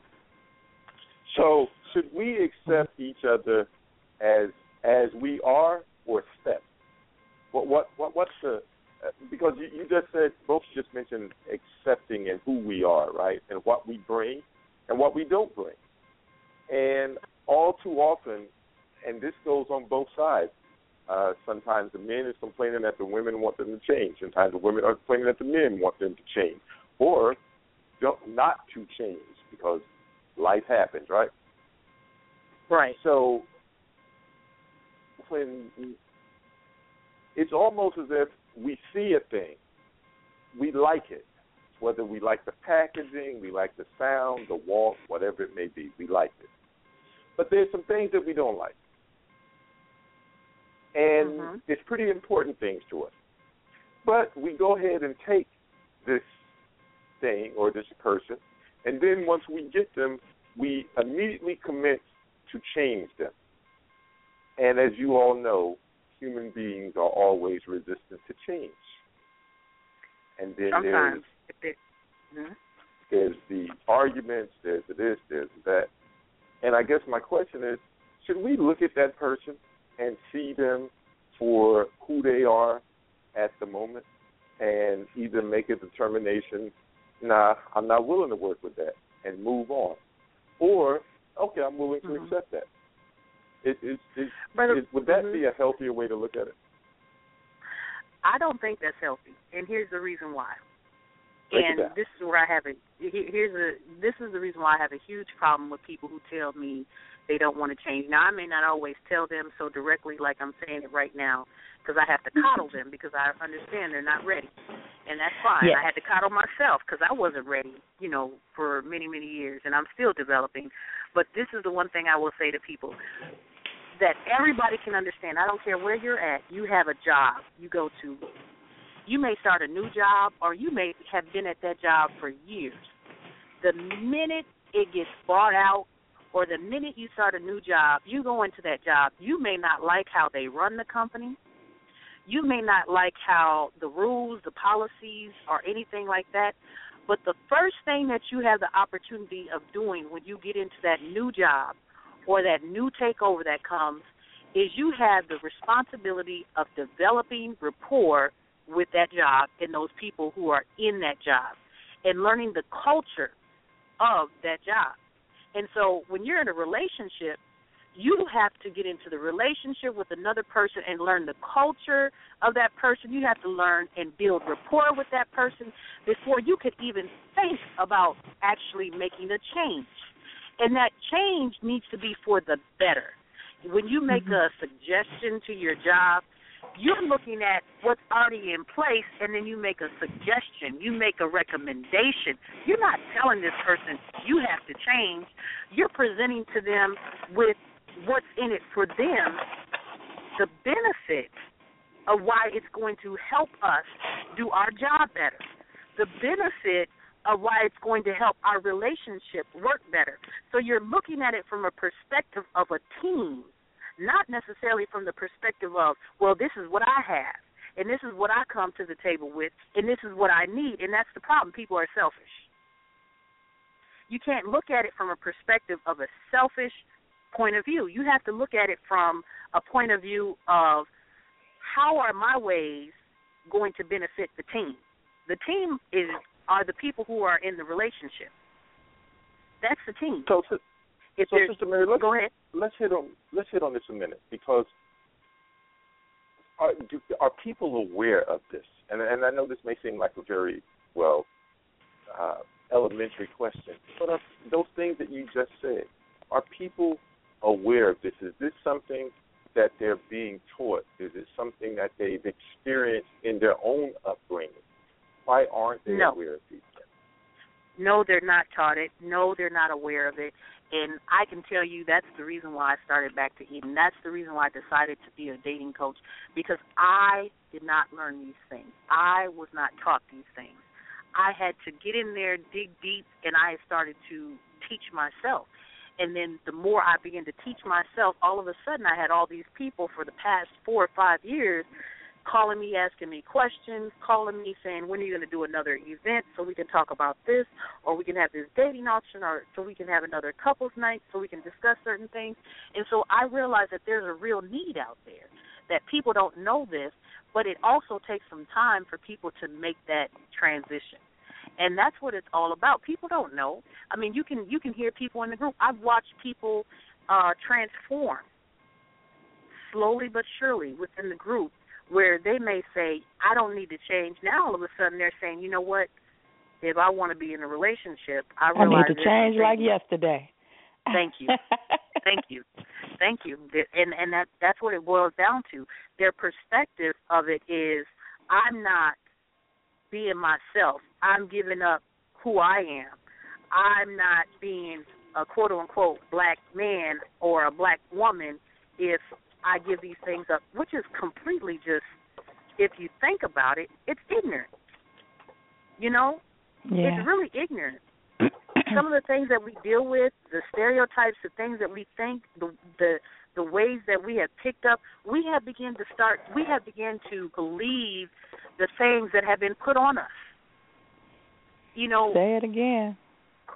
We have to me started to just yes. which is the last phase of of of uh being of a people being conquered when you, when when a when a group starts to accept those falsehoods that were made up about them about by the entity that is colonizing them. Last Yeah. phase. Okay, okay. Accepting. So speaking of speaking of falsehood, I posted some questions in the relationship panels page that went unanswered, Hmm. but I did a segment called Mythbusters. And of course, after the event, everybody said, "I wish we could have had that." And in the Mythbusters, I asked it. I asked the people because Sister Mary just mentioned a, a couple of times relationships outside the race and some things similar to that. And I asked the folks, at what percentage of men, of African American men, do they think marry African American women? So, of the African American men that get married, what percentage of them marry African American women? And I get the same answers that I always get. Over the years, it has not changed. Over the last uh, seven to eight years, it has not changed. And that answer is always a very low percentage of African American men marry African American women. And the reason why I called it myth busting is because that is a myth. And you ladies just shared what it's like and what it does to us when we base our actions and beliefs, thoughts on things that are not true. Now I did get a lady who inboxed me. She wasn't she didn't want to put it on on the uh in the public forum, which was okay. I understand. And she made a statement to me that I've heard on multiple occasions. And she says she does not care what the data says. But to her, her reality is that African American men, black men, do not want black women, and that it does affect how she conducts herself, how she feels about herself, and what she thinks. Sister Mary, hmm. you just talked about the importance of things based off of truth. Sister Angela versus myth. We have some myths in our community that are devastating us as a community. One of them is this misperception of African American men not wanting African American women. How often do you hear that? And just just share a little bit of that particular thought. African American men do not want African American women, and how does that impact the folks that you're in uh, touch with on your page and in your business? Well, you know, um, okay, I, I'm going to go ahead and say it because I know you're going to get on me about this, but I think a lot of it has to do with the perception that's being put across in the media. and, you know, as well as the agenda that's being pushed within the media. And so if one is not conscious of what the agenda is being pushed, or if they don't see through, then they they feed into it and they believe those type of things that black men don't want black women, and they believe that nobody else in the world wants black women, you know, as well. Which that is far from the truth because if you study history and if you, you and, and which is so important, if you study history, black women have always been the standard of beauty, whether people speak it out of their mouth or not. See, someone said this earlier in the group actions speak louder than words. And people's actions tell me that I'm more beautiful than any other woman in this world because I'm mm-hmm. black. And I'm going to tell you how I know. Sarah Baartman. Mm-hmm. And I hope I'm saying her name right. Yeah, she you was are. paraded Say around it. all Say it. around the world because of her backside. Because she was so desirable. But see, when we looked at it, we looked at it from a negative perspective, saying, "Oh, this is bad." No, it wasn't a bad thing, in the sense that people didn't like her. It was bad because they exploited her. But what they were really saying is that she's beautiful. When they take certain people and they put them out there and they try to make fun of them, it's usually because they desire them, because they look different. When you see white women who are now pumping up their behinds to be bigger than black women's, it's because they desired us. When you see white women going into salons and not just white women, but women period now going to pumping up their be you know making pumping their behinds they're trying to get bigger lips they want their skin to be darker they want their hair to look the same way that we are they infiltrate they infiltrate the NAACP and they say that they're black mm-hmm. when they're really white it's because we are the standard of beauty and the only people who don't understand that unfortunately are black people because we listen to what people say instead of what they're not saying. Don't go by what everybody is saying about you, but go by what they're doing to you. Why are you such a threat to other people across the world? I can even say even African people. And see, that's a whole other show. But even African people desire black women over African women. Even so, African people feel a certain way towards African American black women. See, that's a whole nother show. Well, Sister Mary, and okay, so you're right. Uh, many folks may not realize that uh, Egypt is actually in Africa, and mm-hmm. Africa mm-hmm. was the first uh, had the first empires, the longest standing empires. Word was the center of the world for thousands of years, and beauty obviously comes from the most typically from those in power, right? So we so we know that though we may not accept it, and examples of not accepting it is the movie Cleopatra with Elizabeth Taylor. Uh, the most recent mm-hmm. movie I think about I think it was with Moses or dealing with uh, the Exodus story that I'm not sure had any black people in it at all. We know that mm-hmm. there are structures out there that do this. But then again, what are we doing to ourselves today, though, by perpetuating these particular myths that, as you said, are, are, are harming us? And what can we do to move beyond the myth into reality? Now, I believe it starts with the family You start by having a family unit that both mother and parent are in mother and father are in agreement with you know how they will raise that family. And the having conversations and having a purpose about you know really speaking up against those myths and really teaching them not necessarily speaking up against the myths but really teaching them who they really are. Once you know who you are nobody else can tell you who you are nobody else can argue with you about that. Once you have that understanding and so it, it comes from that but when you have a broken home and you have mother over here and father over there and children you know right here they may be getting two different um uh uh stories.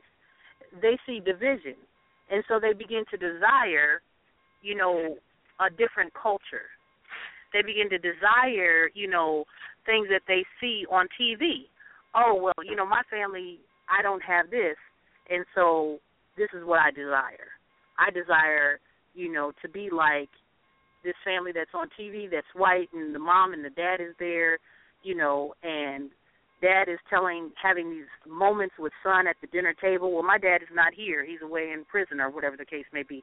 So kids at a young age when they see these tv shows they need to have those conversations you know you need to watch what you're saying to your children you need to think about uh what you're showing them through your actions what they're watching on tv and really have some some conversations about you know this is really not reality you know this and here's here's why it's not reality because TV can influence us. It can influence us in a positive manner or in a negative manner. That's the reason why I have a huge issue with people who are attacking Bill Cosby, his legacy. Not Uh-oh. what he has done, but his legacy. Because if it was not for Bill Cosby, because I was from a broken home and didn't have mother or father, but I had images on TV growing up showing me that, you know, I could go to college. And from that image in school days, I desired to go to all black college and I desired to go to college and finish college. And was the first person in my family to finish college and go to college. But for me, That's- with the Bill Cosby issue, Mhm. that's his true legacy. They could strip him of every accolade that uh he was ever given by um the arts community. They could strip him of every dime he earned from the arts community. But his true legacy is the influence on culture that his work has.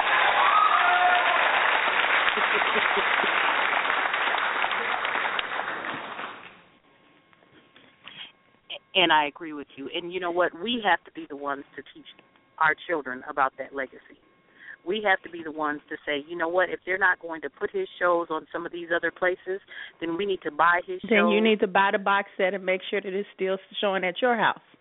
That's right. And we need to put pressure on some of these TV stations who call themselves the Black Entertainment Television, and we need to tell them we will no longer subscribe to these BET awards, and then you don't even put on the Million Man March, and then you you- you're going to put this junk on TV, but you refuse to put the legacy of you know the Fat Albert and, and, gang that was there. You refuse to put on there the Cosby Show.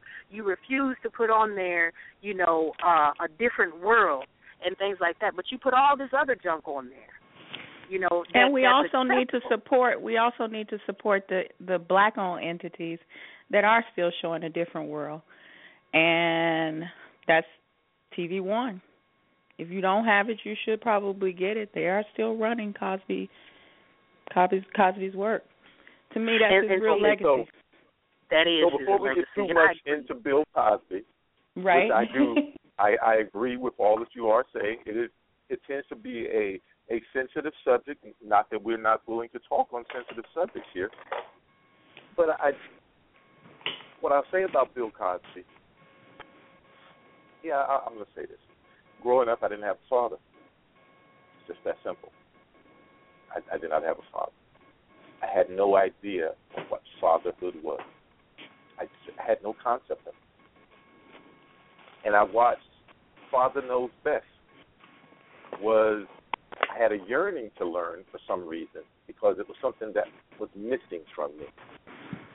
It was something that I never had, but it was still something that was missing from me.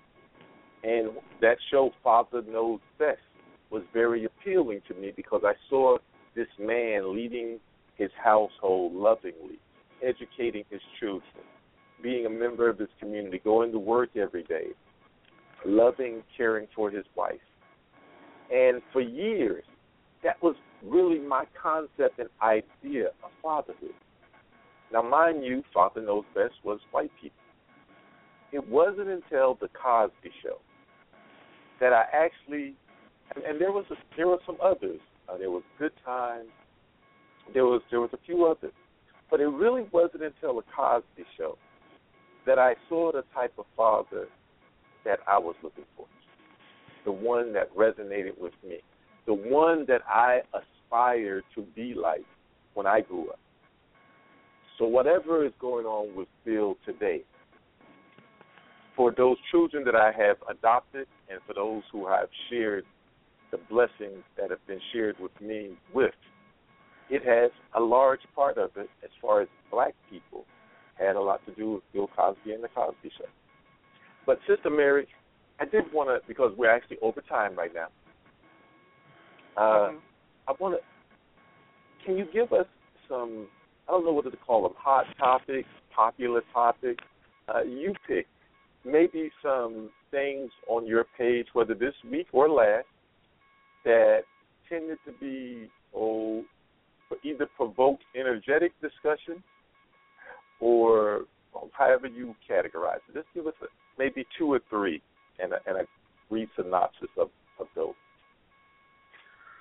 Ooh, um, I would have to say it was one is around communication. That was definitely something that was very, very, very, very, very um, controversial, and you know, you know, some men actually have not spoken in the group after that post, and in particular, it was one gentleman who uh felt like men were better communicators. And and in in in with what he was saying not all men are like that. I agree with him. Not all men are like that. There are men who are very good communicators uh and things like that. So that was one topic. It was around communication who's a better communicator.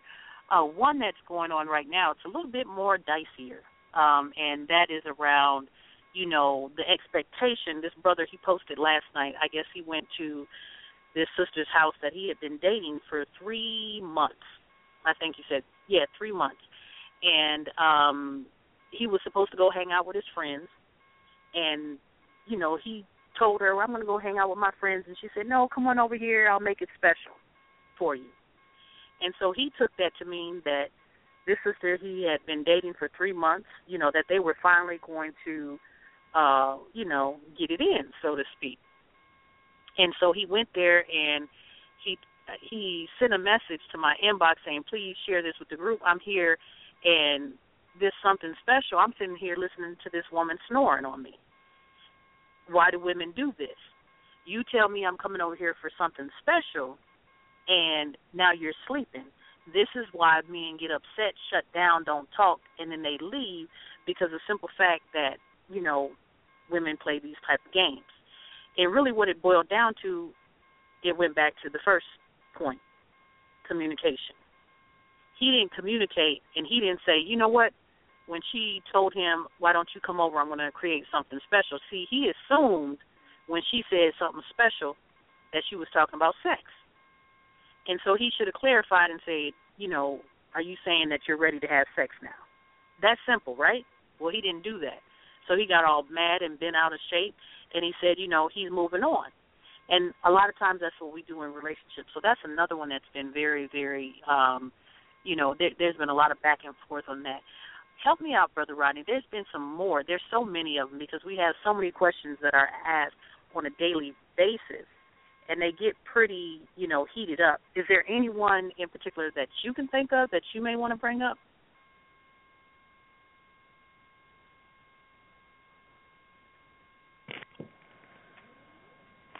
One of the I things about. Sister Mary's page is that there's usually robust conversation, uh, robust dialogue. Uh, one of the ones that's the most recent is it goes like this. Men, and I like this one, it says for men only, right? It says, men, how long do you hold out on getting getting sexually involved when dating that special lady? And then the second part of the question was, say you finally, air quotes, get it, and she later tells you she wants to hold off on sex. How would you feel about her new agreement, and would you do it? Now, this question would have been, for me, fine with just the beginning. The first part, men, how long do you hold out on getting sexually involved when dating that special lady? Because I think that question right there, a lot of the answers surprised a lot of folks. Because a lot of the men said, hey, as long as she wants to wait. Now, the difference I thought in this was it says that special lady. And maybe some people would take an issue and say it should be each lady. But it did say that special lady, and the men responded to that special lady. Uh, one of the other ones that uh, I thought was particularly interesting was, and, and a lot of them do have tend to deal with sexing, mostly uh, a lot with sex and communication, but that's not only it. Obviously, those are two of the most exciting things that tend to be on our mind. But, and we talked about this earlier with the communications piece, is there was, I, I was looking for it, I haven't found it yet. I, and I'm, I'm going to try to find it because I, I thought it was interesting. There was, uh, here's one, and this is one I chimed in on, and it has a meme of a handsome fella, you know, dressed with a suit and tie, nice crisp white shirt, and so it has his picture, and then it has no ring question mark over forty question mark. Watch your story. Now that's what the meme said. Now the person who posted the question said, "Question of the day: Is there something wrong with this scenario?" Again, this is one that uh, did get a, just got a few comments so far, but I thought it was interesting that it was something wrong, and maybe it just happened to be a meme that had a man on it, but that there may be something wrong with a man over 40 who was not married. And some of the comments was, you know, I give somebody like that the side eye. Now, a part of my comment to that question was men have a high threshold before they commit. Because some of the ladies talked about men's lack of commitment, and they and oftentimes it was referred to as commitment issue. And I said maybe it's not a commitment issue, but rather who are we willing to commit to? In other words, when a man commits, and this is about marriage, right? But it said no ring. I said when a man takes that oath, that vow in marriage, one of the things that he's doing is he is saying, he is taking an oath that he will be a bond servant to that woman for the rest of her life. Not the rest of his life, the rest of her life. So, in other words, he is saying that even in death, he is going to provide for that woman. And we know that the courts, even in divorce, though it's changing, will make sure that a man provides for that woman, right? And then the other thing that I said, as far as this high threshold for commitment, is not only do we say we'll become a person's bond servant for the rest of their life, but we also say that we will protect and defend that woman up to and including of giving of our own life. Now, I don't think I'm better than anyone else, but my life is valuable to me, if to no one else. So if I'm going to take an oath, a vow, to become a woman's bondservant for the rest of her life, and that I will protect and defend her up to and including the giving of my life, then I'm expecting her to be not only the one, but of all the ones, the most awesome, the most special, all of those categories to me. And that sometimes is what I don't think maybe is considered when men are slow to or are said to be slow to commit. I actually think we should be slow to commit because what we're committing to is a standard that's pretty high. So obviously the one that we should commit to should eclipse all of those high standards. What do you ladies think about that?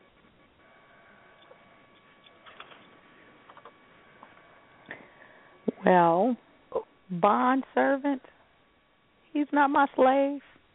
He's not my servant. He is my husband. And um it is something that both of us took seriously. And it is not an agree it's an agreement I'm only making with this one person and it wasn't taken lightly and I, I don't advise anyone else to do that. Okay, I got a question. Is uh, Sister Mary, what did you think about the uh, the comment of a man and commitment, and why, in one person's opinion, which happened to be mine, why I think it's such a high standard and that men should be slow to commit? You know, um, I do actually, um, and and maybe it's because we're from the south. I don't know but I do agree with you, Rodney, on that. And you know, I, you know, from the time that I was around my family and being reunited with my family, that's what my grandfather did. He took care of my grandmother even after he died. You know, he died when he was 93 and she died when she was 99. And so and they were 15 years apart. So that that was some time before she passed, but she had his pension, she had Social Security, she had life insurance. You know, she had all these things. She was well taken care of. She had a lot of money where she lived beyond comfortably after my grandfather passed. So I think my my response is a little biased because that's what I you know I know in my family and that's what I remember and recall as being one of the most positive relationships that I've ever seen in my entire life. So I will say that. On the other hand, in the day and age that we live in, you know, I have to agree with what Angela said that you know no man should be uh, a servant to any woman, no more than the woman should be accountable to her mate uh, and things because I think people take things and they twist it, and I think that um, we're living in a very different time. But you know, I definitely believe that we should be accountable to each other. But I I think we would be going into a whole other subject because what you're talking about is roles, Brother Rodney. Mm-hmm. The role of the woman in a relationship versus the role of a man in a relationship are very different. And so in this day and age, it's very different than what it was when I was coming up. So, you know, I can't say too much about that without, you know, going so far off subject. So, So that sounds like to me that maybe we'll be able to get you back on a future show. I, you know, I'm always ready to come on the show and have a discussion because this is what I do. I love it. I love seeing people come together, but in particular, I love seeing black love. I love seeing black marriage, and I love seeing black communities develop out of black relationships. So I'm all for it. I look forward to it. And one of the things I do remember, and I wanted to make sure I put this put put this out there because it's something that I do promote. and Angela, you can tell me how you think about it. But once again, I am a dating coach, and I coach people about dating. And one of the things that has been very controversial on our within our group, even women tell me I'm wrong about this, is I tell and I advise people that women you should date more than one person. That's my belief. And so that that when you when when when you said Okay. what's what's something that's been out there that has been controversial and had, that has got a lot of dialogue. That one keeps coming up from time to time. I've heard brothers say, "Oh, if a woman dates more than one man, she's a hoe." You know, the women will say, "I'm too traditional. I don't believe that." And you know, and I'm over here saying, I think women should date as well as men should date more than one person, and you should do it with boundaries so that way you can learn from the experience. And I tell them that it's coming from a place that dating is not just about finding the mate. Dating is about learning about who you are, learning about what you want, and learning about, you know, um, and preparing for when you finally are in that committed relationship so you can do the right thing. And I tell people it's just like purchasing a car. A lot of people when the Cadillac converter, I mean Cadillac Escalade and the Hummer came out, they were like, "Oh, I want that car." But then when, once they got it, they realized that they couldn't afford the car, they couldn't maintain it, that they didn't know how to drive the car, they didn't know how to park it, and they, you know, so many different things. And they realized, you know what? Even though the car is appealing to my eye, it's not what's best for me. So I need to go back and get a different car that fits my lifestyle. And that's the same thing what dating will do. We get out there, we think we want Mr. Fine. He looks like Mr. Good. Degreed up, Mr. Whatever is Yes. on our on on people's Six list, which I'm not a figures. I'm not an advocate for the list, but yeah, we we definitely uh, too often have Oh, a list. and that's how we pick our mates, and then we wonder why it's not working. We we we we put so much into finding out where we're going to go to school at, get our education, where our children are going to school when we purchase a home. Oh, I have to research the neighborhood, find out where the crime rate is. Is there a walking score that's there? Because then I know it's going to be a great community where I can have healthy living. Is there going to be a grocery store? But when it comes to our relationships, we want to find the first person that's out there and jump into a relationship. We don't know them. We haven't dated. We haven't found out what type of man we want or nothing. We don't know what he looks like, what he acts like, where he shops at. We don't know anything about their persona, but we know we want to be in a relationship. And so that's why I tell people you need to date, but they totally reject it until later on they start embracing it, and then they'll say, you know what, it makes sense to me. And in Well- particular, women will say, Sister Mary in the Oh, chat room, mhm. Sister Lisa Mhm. says, "Yes, Miss I- Mary, yes," with multiple exclamation marks. So there's there's Miss somebody Mary, out I would there have to- agree. I would have to agree with you and Lisa. I I think you know maybe people are taking that term dating and plugging it into a, a, a multitude of meanings for them. What I think you mean is, hey, let's go out to dinner, let's go to the bookstore, different types of dates with different Yes. types of people. That is not including sex. That is not including a lot Yes. of things that are going to lead you down a lot of other paths.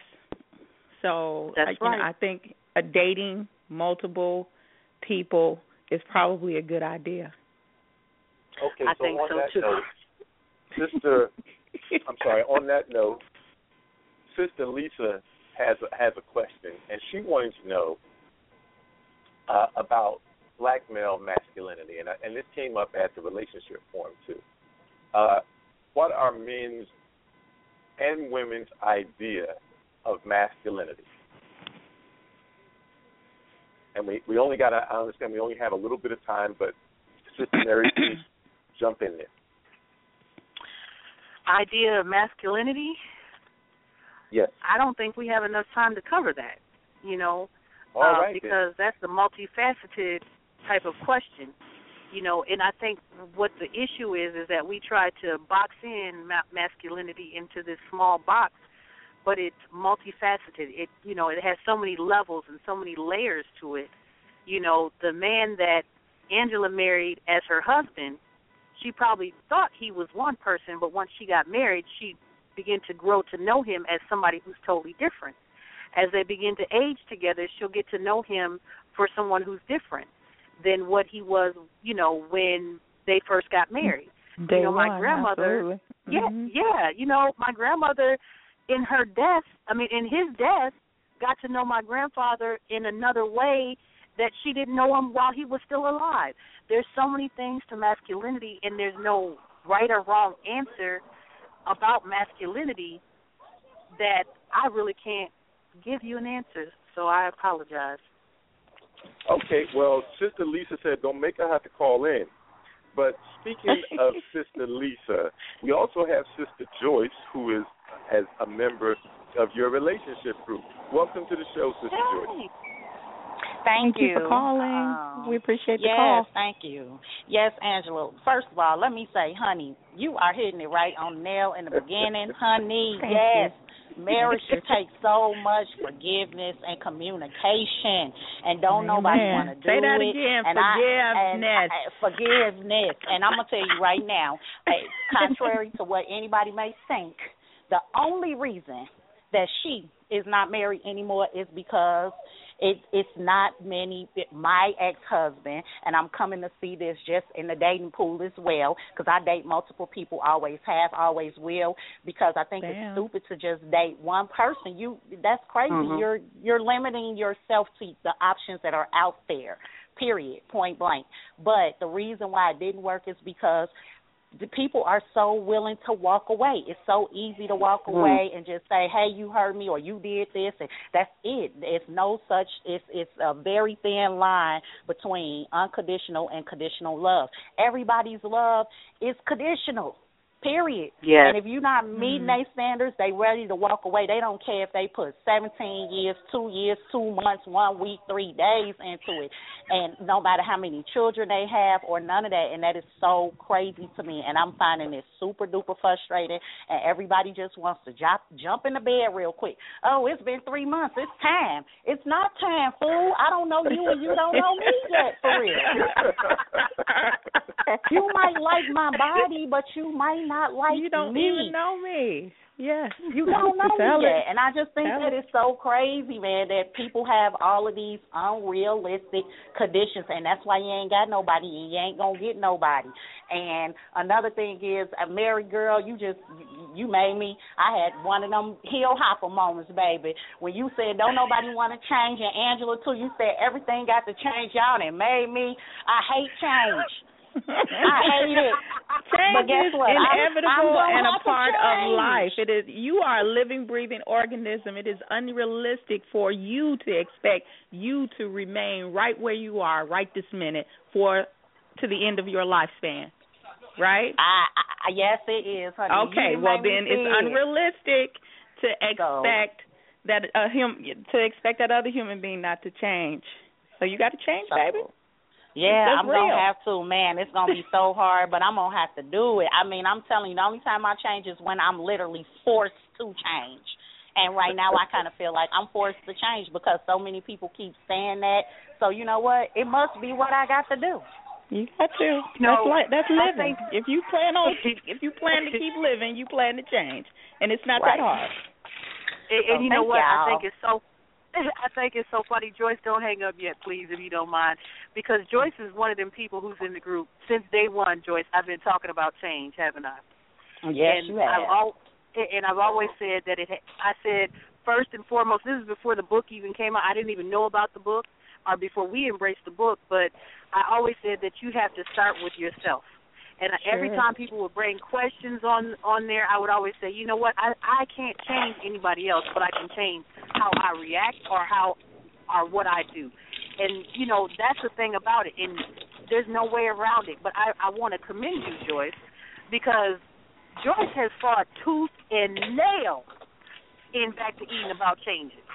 So for me to hear you say that, it makes me want to push further and to go further because you know what? I want to see you happy. And I want to see you successfully in a marriage, in the type of relationship that you desire. And the only way that you're going to be able to get to that point is for you to embrace yourself and for you to embrace the fact that maybe there are some things that you need to change, maybe there are some things that you don't need to change, and realize until you meet that person, you can start changing things and things like that, but the one thing that you change they may like. So really you have to be able to be open to changing together when you're talking about Yeah. relationship. But I want to commend you, Joyce, because girl, you know you have fought tooth and nail. And yes, for me to girl, hear that you bull say that is real.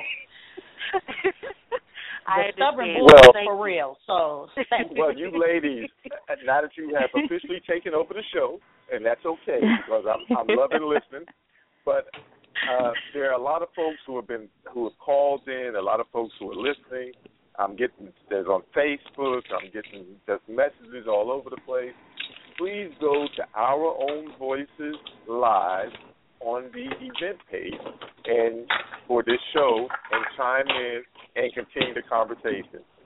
Uh, you can also look for uh, well, Sister Mary, you you are the star of the show today. Share with the folks how they can get a hold of you and your page.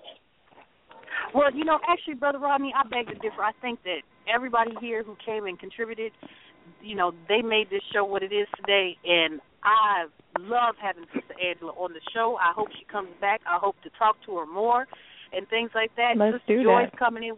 Yes, Sister Joyce coming in with what she stated, and even Lisa who who who called in, and you, Brother Rodney. You know that male perspective is needed. If it's a bunch of women in the room and we're all talking to each other, we're going to miss a very important part of what we are trying to get to, and that's a man. That's what it boils down to. So we need that perspective as well. But if you want to get onto Back to Eden, you can definitely go onto Facebook and you can um look up Back to Eden, the group. I have a page, but I haven't been active on that because the group has been more successful for me. I will add you. It is for African American people. So if you want to go, you all you have to do is look up the back, the number two, in Eden, E D E N. Back, the number two in Eden. I will add you right now. We're at like 470 people in our group. We're growing. I have a lot of people I need to still get in there to add.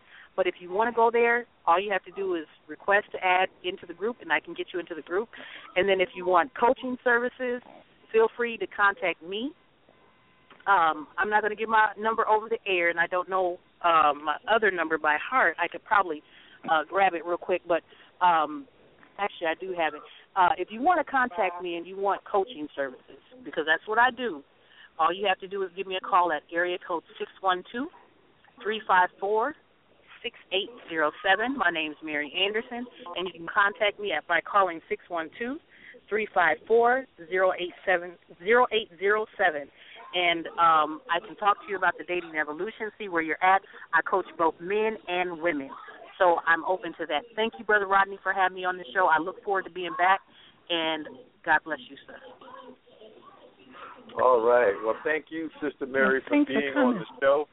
I could not keep up with all of the people messaging me, those who I know and some who I didn't. Uh, you could go to the Our Own Voices Live Facebook page, and that's what it is. It's Our Own Voices Live.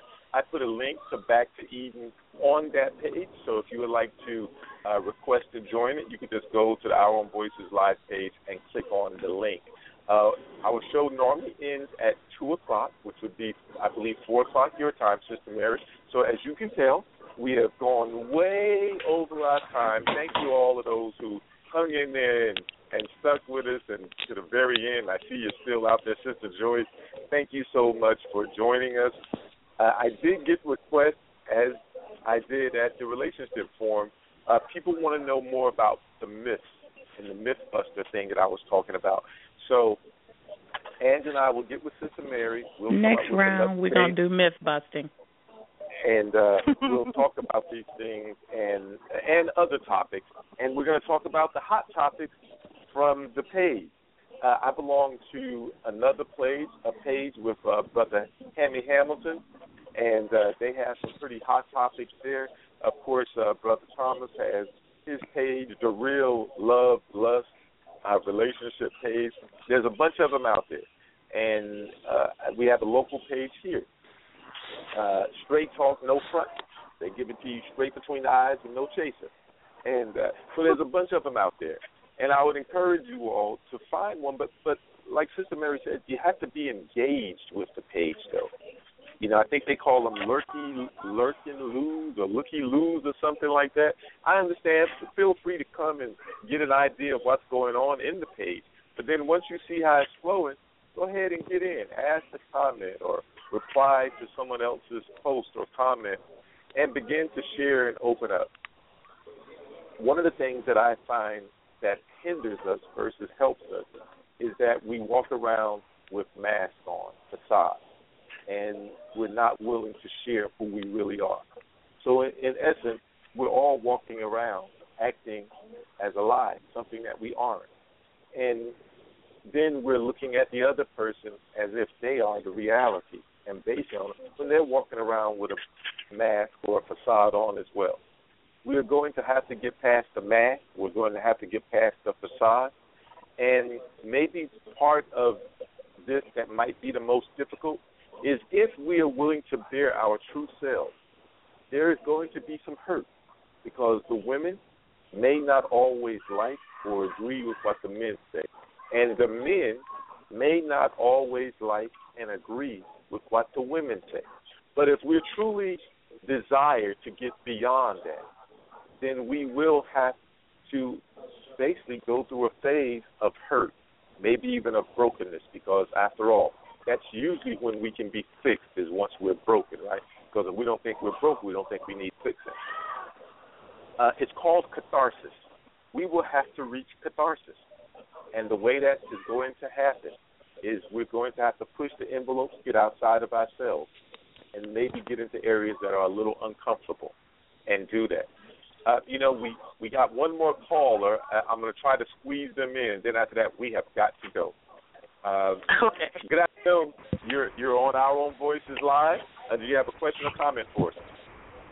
Welcome no, to the show. I just hello. How are you guys doing today? Great. Can you hear me? Yes. Doing good. My name is Stacey, and I'm part of the group. And I just wanted to say, um, as a um, current person going through a recent divorce, the group has been very beneficial to myself in understanding what the dating game is now, getting back into the dating dating game. And I just want to commend Mary for all the work that she does because it has been very beneficial overall, especially for me. I don't know about anybody else, but I know for me um, and what I've been going through and helping me to get through the obstacles that I have faced going through um, a divorce at, at this time with two young girls. So I just wanted to say thank you, Mary, for everything. Well, you're you're more than welcome, Stacy, and you know I hope we can continue to be, um, you know, inspirational, encouraging, and a learning experience for you know the next relationship that you step into, or you know your dating relationship that I'm uh, definitely praying and hoping will soon uh, happen. All in Thank your you time. so much.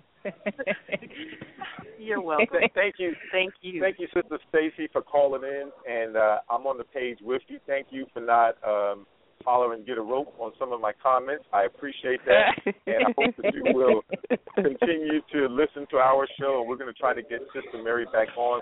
Uh, what we're going to focus on a little bit is we're going to talk about myth busting or myths, but one and how it impacts how we see each other and how we interact, and how really it has a lot to do with how we we behave.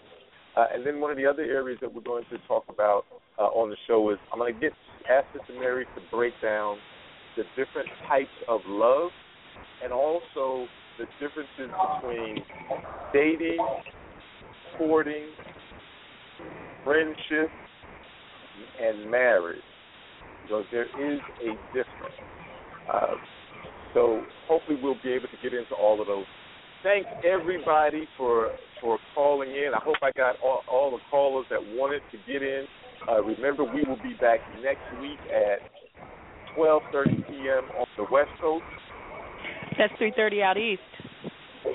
and uh, go to Our Own Voices live in the meantime and in between time to continue the discussion. I see some of you have already posted. I see Sister Lisa has dropped some stuff in there. Sister Joyce has dropped some stuff in there. Keep dropping. We can continue it, and then hopefully you all will uh, be able to uh, click on the link and join join Sister Mary's page. Once again, Sister Mary, thank you so much for sharing your time and your expertise, your patience with us today, and look forward to getting you on the next time. My pleasure, sir. Thank you, and thank you, Sister Angela, as well. Sure. All right. Bye bye. Look forward to you coming Bye-bye. back. Thank you.